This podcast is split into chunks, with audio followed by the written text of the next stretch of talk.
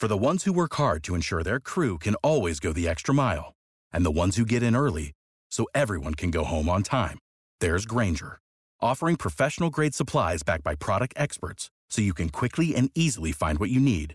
Plus, you can count on access to a committed team ready to go the extra mile for you. Call, clickgrainger.com, or just stop by. Grainger, for the ones who get it done. What's the easiest choice you can make? Window instead of middle seat? Picking a vendor who sends a great gift basket? Outsourcing business tasks you hate? What about selling with Shopify?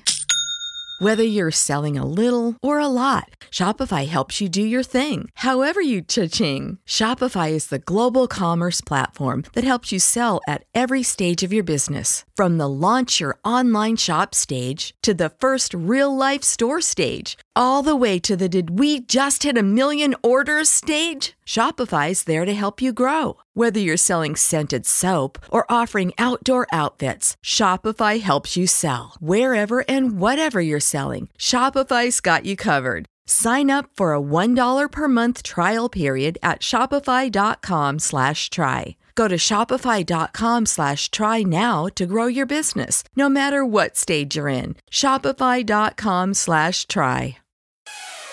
Up until like 8 p.m. on Sunday night. I was like, I'm not doing this. And then I was like, I'm going to do it. I can't help myself. Knowing what he actually looks like in real life, I'm not sure if I'm ever going to get past the long blonde hair. One of the things I wanted to talk about was the dragons. There was lots of dragons in the first episode. Big fan. What will the memes be? Will will there be gifts? Will there be memes from this show? Welcome to the big stream. I am Liam McKeone of the Big Lead here today with Stephen Douglas. And we are very pleased to be the first and the only podcast to be reviewing House of the Dragon, HBO's first Game of Thrones spinoff. It premiered last night, despite the insistence of many Game of Thrones fans that they would never watch another piece of HBO produced Game of Thrones content after the immense disappointment that was the end of Game of Thrones. Most of us still watched it. I know I was a part of that group where up until like 8 p.m. on Sunday night, I was like, I'm not doing this. And then I was like, I'm going to do it. I can't help myself. Generally positive uh, vibes from the first episode, I think, broadly speaking, but we're going to dig into it. Uh, Stephen, let's walk through our, uh, you know, our mindset, our initial impressions here. I was one of the people that was very hurt by the uh, season eight of Game of Thrones. It was just one of the greatest crash landings in the history of television. Just throwing away all the goodwill they built up over a decade. I wasn't too excited about any of the uh, planned sequels, spin-offs, prequels that they've been talking about. But as it drew near, I, I talked about this with Kyle last week, how it's kind of a testament to Game of Thrones legacy that this is a show that I feel like people were uh, anticipating, people were talking about. There was a little lead up, you know, when it got here, you know, it felt like, yeah, it's Sunday night. I should be watching Game of Thrones. And I think that a lot of people felt the same way.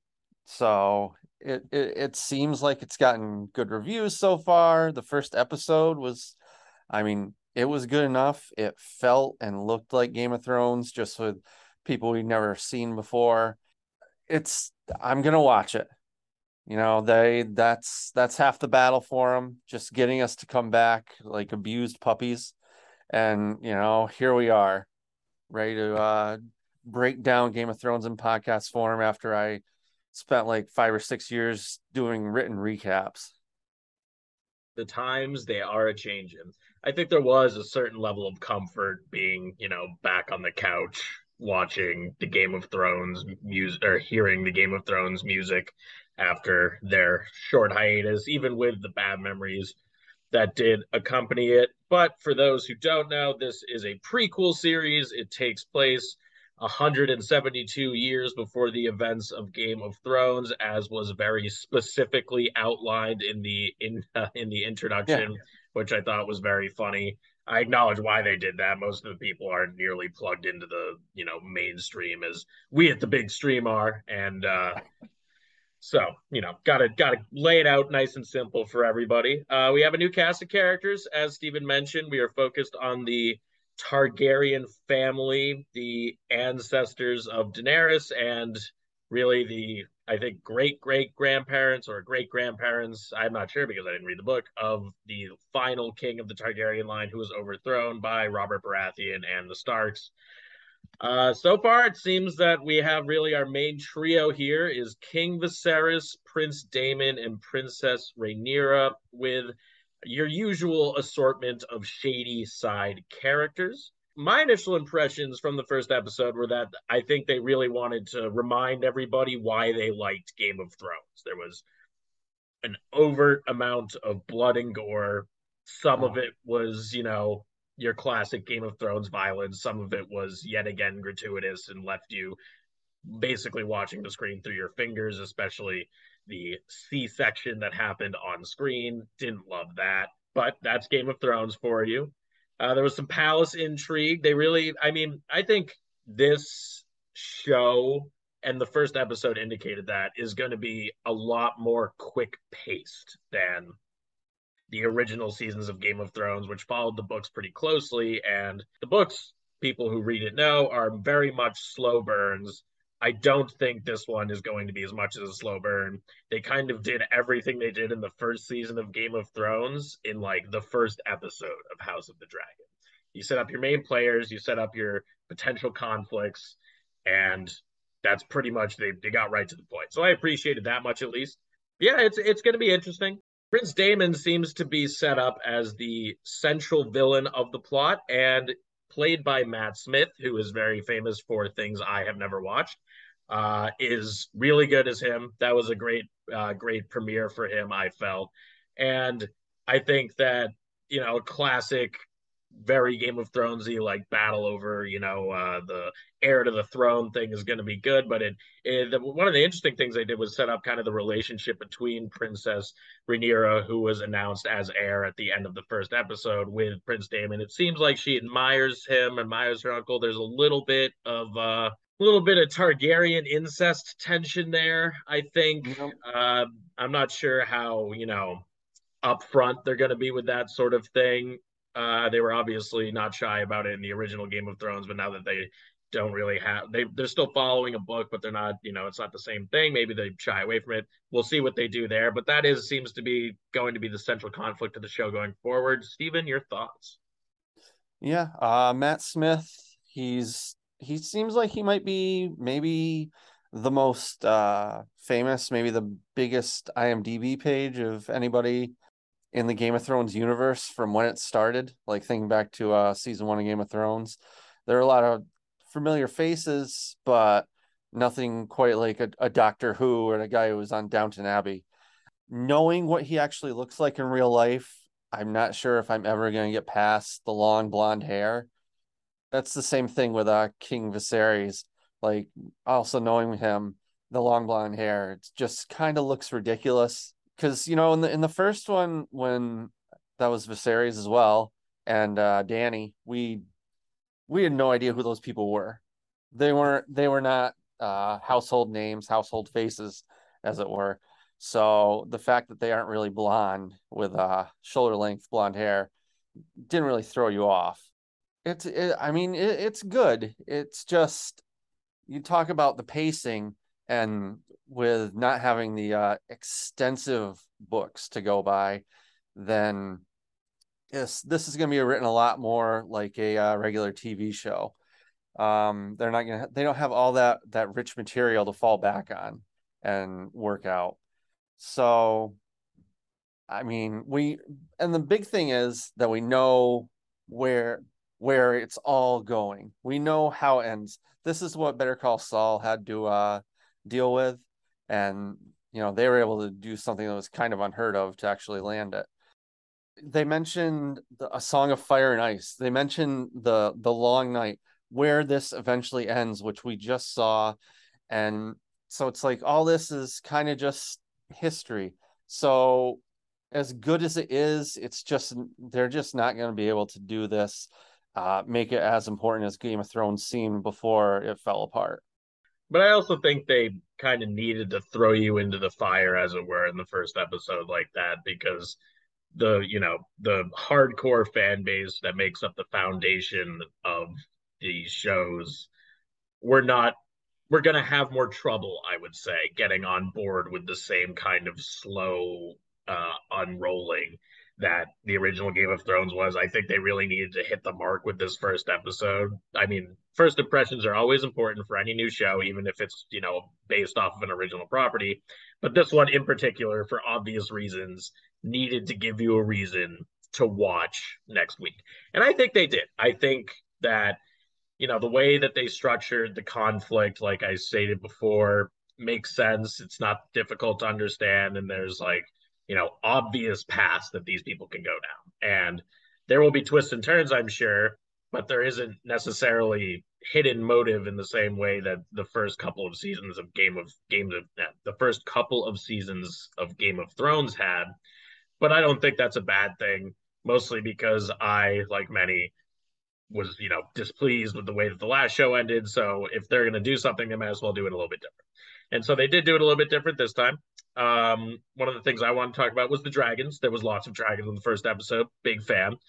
Uh, CGI, it looks like they didn't drop off much in terms of their uh, budget on that front. I thought the dragons were cool there was the one time the dragons breathed fire the fire looked really cheap which was kind of weird considering how much fire they blew in like the last season of game of thrones and it all looked really awesome and this looked like very much less awesome but uh, king's landing looked outstanding. There was that there were the set pieces i thought were really good as well. You know there was some familiarity but it was still clear that this was very much a different time and a different place.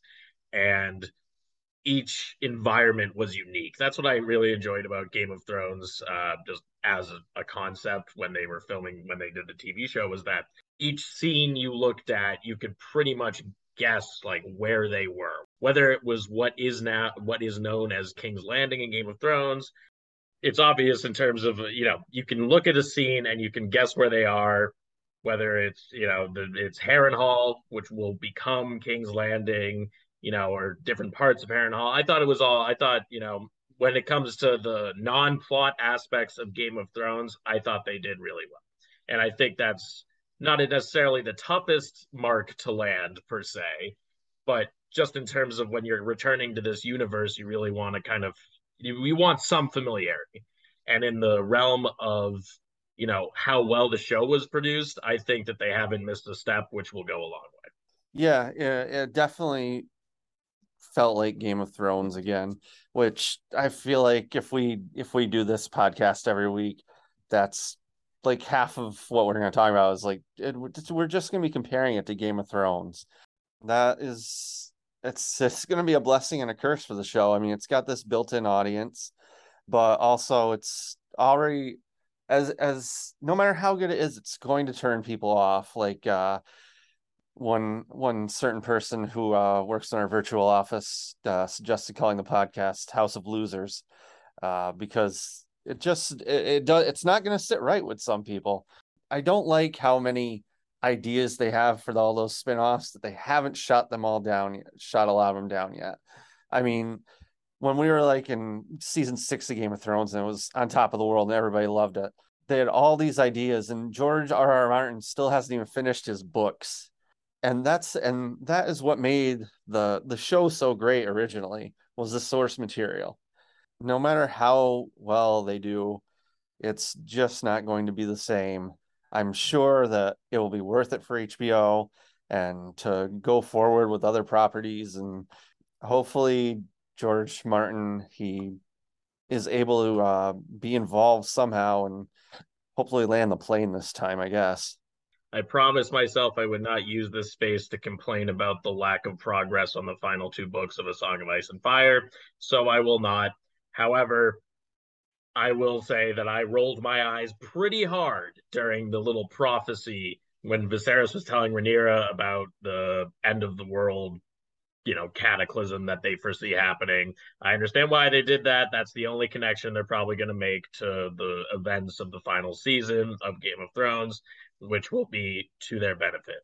Now, as I previously stated, we have our three main players here, but as always with Game of Thrones, the side characters and the cast that surrounds our main players are going to be just as important, just as devious, and just as crucial to moving the plot forward as our our King Viserys, Prince Daemon, and Princess Rhaenyra. Now, I think Otto Hightower is going to be a subject of much discussion. The King's Hand, who Viserys insists is one of the most honorable men he's ever known, but is the same man who told his daughter to go sleep with the king while wearing one of her mother's dresses while she's at it. It's unclear if that actually did happen. I think there's some implication that maybe it did. Not totally sure. I think. I think. I think it's pretty clear it did not because we did not see it. Mm-hmm. I don't think there's a lot. There's going to be a lot of telling uh, sex or violence took place in this show. There's going to be a lot of showing.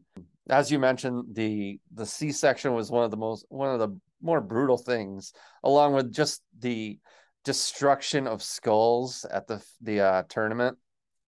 I mean, they are they're not going to half-ass it in this show. They... That's a great point. That's a very good point.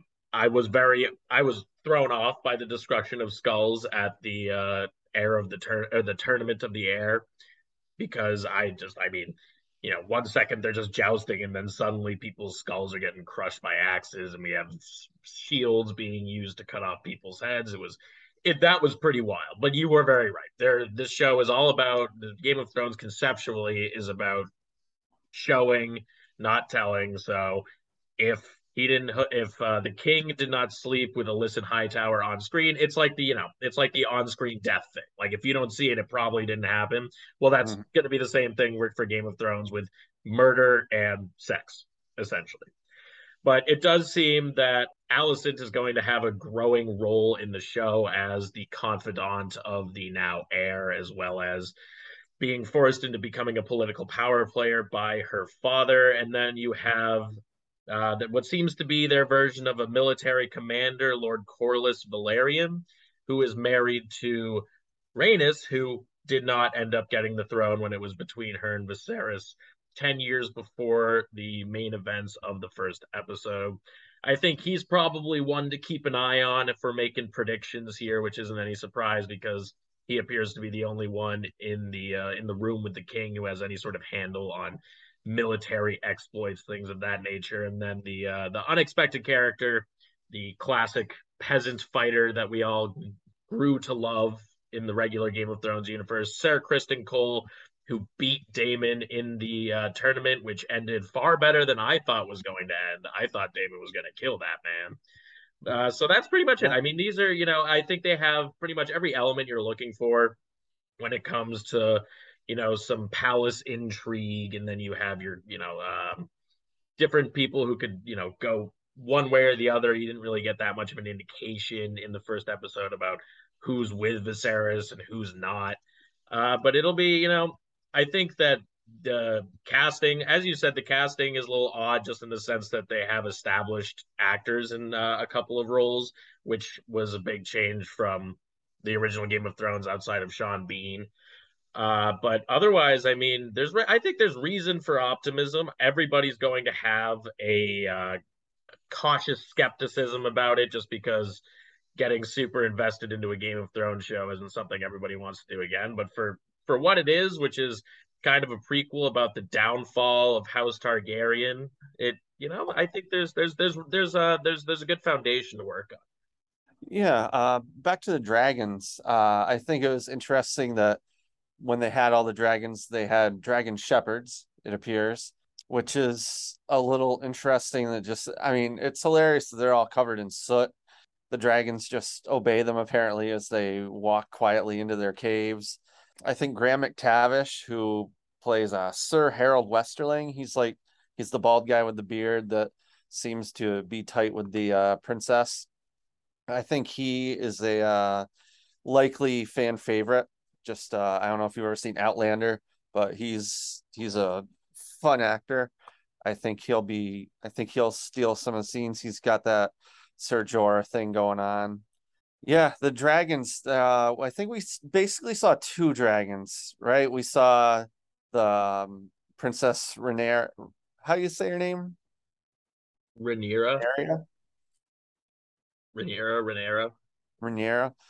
Yeah, uh, struggling with names is something that I mean, at least we're gonna do. The more professional podcasts will probably have uh, voice coach or dialect coaches uh, working with them on the uh, Westerosi uh, accents. We're but, the working man's production. Yeah, so like I, I I mentioned before that I think we're gonna struggle with a lot of these names because, but I think that that's what would have happened originally with Game of Thrones, and we grew to know them all very well, and can now spell Daenerys, and we probably all know a kid named Arya in our lives. For now, I think that the show will continue to be solid, and you know, it as much pain as it caused originally. I think it is nice to have uh, Game of Thrones back in our lives, and it it is a communal thing. I think it's an unexpected continuation of what was thought to be the last like appointment viewing show. Yeah, I think the communal aspect is what will draw a lot of people back, even if it's to collectively complain about the different avenues that this show will take. And like we said before, the comfort of Game of Thrones is, is is nice. Now, to talk about one thing I am unsure how the show is going to deal with is something that you mentioned previously, which is that we all know where this is headed broadly. You know, we all know what happens in 172 years when Daenerys is born, but we also know what happens when Aegon, the Mad King, ends up taking the throne. He's going to get overthrown, and I don't think the show is going to stretch to that point.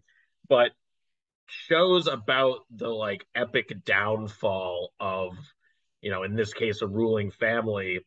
It's going to be a little bit harder for people to root for certain characters, I think like in the original Game of Thrones, you were inclined to root for the Starks because they were all about honor and they didn't want to get involved in the political machinations of the throne and King's Landing and all that stuff. And there were like obvious characters who seemed to be better than the environment around them. And sometimes that proved not to be true, but there were obvious choices. Of, they were either victims or they tried to stand above the fray. Uh, so far in House of the Dragon, there doesn't really seem to be that sort of thing because it focuses in on the current ruling family who have everything, but people are going to come after them as a result.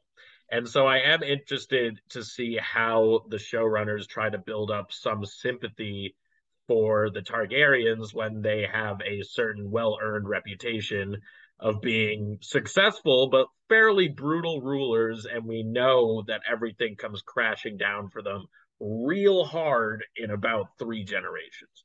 Ah. so I think that's probably going to be the overarching kind of what I'm going to be looking at is how are the showrunners going to want us to root for Rhaenyra? They already started to do that with her whole, and this is this reminded me very much of Prey, which we reviewed previously on this here podcast, where she is a woman in a world where only men rule, but she wants to be more than simply a, a, royal womb, as her mother so aptly and depressingly put it. And so there will be that certain element of like, uh, you know, the woman breaks out of the shell that these ancient times force her to be in. But I don't think that's enough when she's going to be riding dragons and probably making some pretty brutal decisions, depending on how quickly they accelerate the plot and put her on the th- uh, throne, which may or may not happen, but we will we'll see on that front. I think that that for me is going to be it because you can't feel bad for the current king. He did just kill his wife, even if you understand the angle that the of that decision that is ultimately what cursed this family and what caused their downfall was him killing his wife to try to get his heir and then the heir ends up dying which was a very jarring moment. And actually now that i'm saying it out loud does a little bit contradict what we said previously about the show you know showing and not telling. They did just kind of kill off the heir and the you know like the only way they showed that was having the uh the son wrapped in the same mummified sort of thing that the wife was, and then Rhaenyra mentions it to Daemon. So I thought that was kind of a weird decision, but overall, I think that's going to be one of the interesting, uh, you know, show aspects is how are they going to drum up some sort of uh, some sort of fanship outside of simply the woman taking power aspect. Yeah, I don't. I think that they kind of did show and there was only there were two ways that that birth could have gone. It's a girl, or it's a boy, and what happened happened. And I think they kind of showed like either a nurse or uh, Maester, somebody holding the baby and reacting to something. We know that the conflict has to come from Rhaenyra becoming the heir. So I I was not shocked by that. You know, maybe you were on your phone or something, you know, but not paying attention like a good podcaster. But I I was I was not shocked to see what happened. And I don't know. So I think it has to come back down to just creating these uh enjoyable characters, uh the funny I mean, you need somebody like Tyrion who's just hilarious. You need a Bronn. You need people like that that you you like the idea of like hanging out with them if you were stuck in the middle middle ages forest or whatever with the dragons i'm going to give it a shot and i'm ready to be i'm, I'm ready to be heard again but i don't think this show will have the capacity to do so yep i'm of the same mindset i'm ready to be heard again as well but at the end of the day nothing will compare to the time that we all invested in the original Game of Thrones and the ultimate disappointment. It, it just could. So, will what will the memes be? Will will there be gifts? Will there be memes from this show? That is going to be just as big as the viewership if this wants to be continue to have Game of Thrones be part of the zeitgeist. I mean, you had I mean just winter is coming and all that stuff. Stuff that like we adopted and just enjoyed and were able to incorporate in our daily online lives. The show needs to generate that stuff if it wants to be a true worthy successor to Game of Thrones.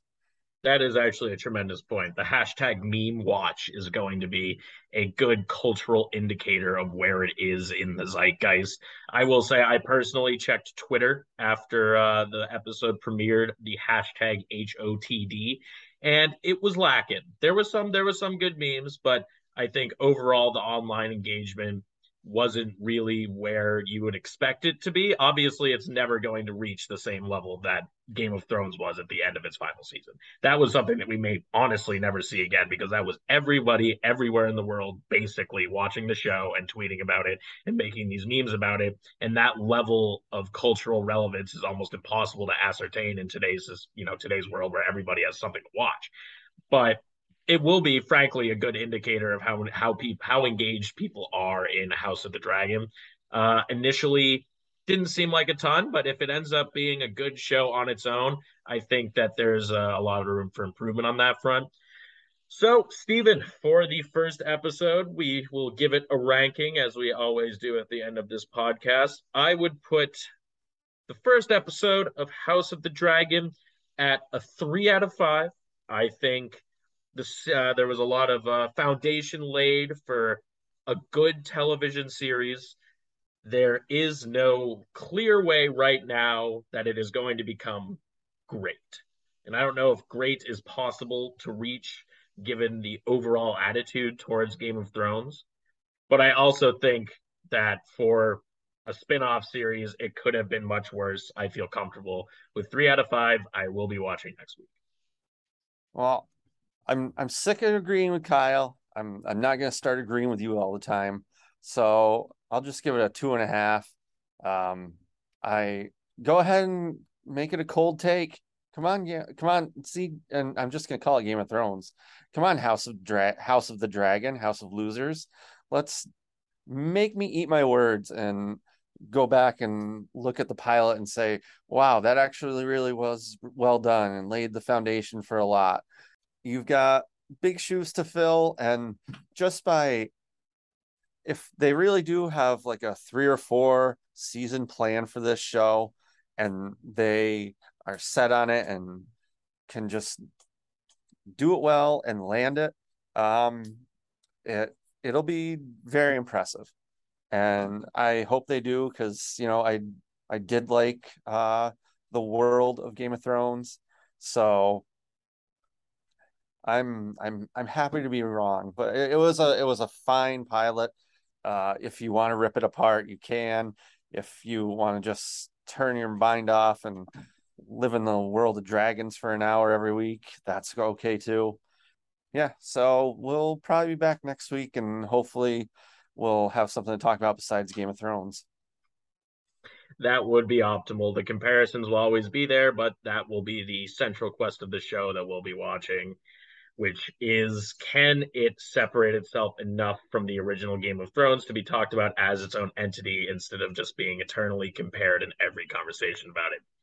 Thank you, listeners, for tuning into the latest episode of the Big Stream. I am Liam McKeone. This was Stephen Douglas, and we will definitely see you next week.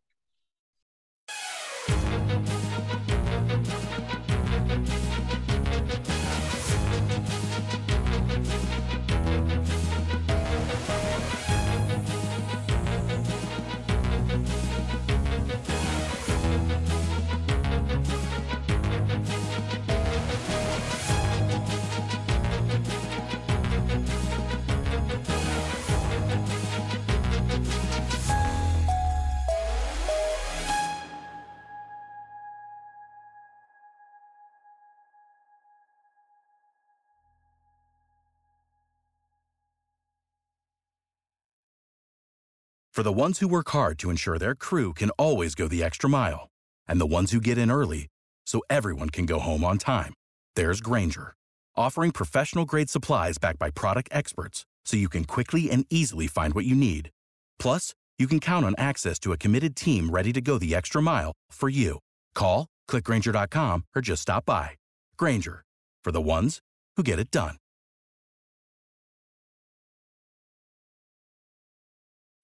When you need mealtime inspiration, it's worth shopping Kroger, where you'll find over 30,000 mouthwatering choices that excite your inner foodie. And no matter what tasty choice you make, you'll enjoy our everyday low prices, plus extra ways to save, like digital coupons worth over $600 each week. You can also save up to $1 off per gallon at the pump with fuel points. More savings and more inspiring flavors make shopping Kroger worth it every time. Kroger, fresh for everyone. Fuel restrictions apply.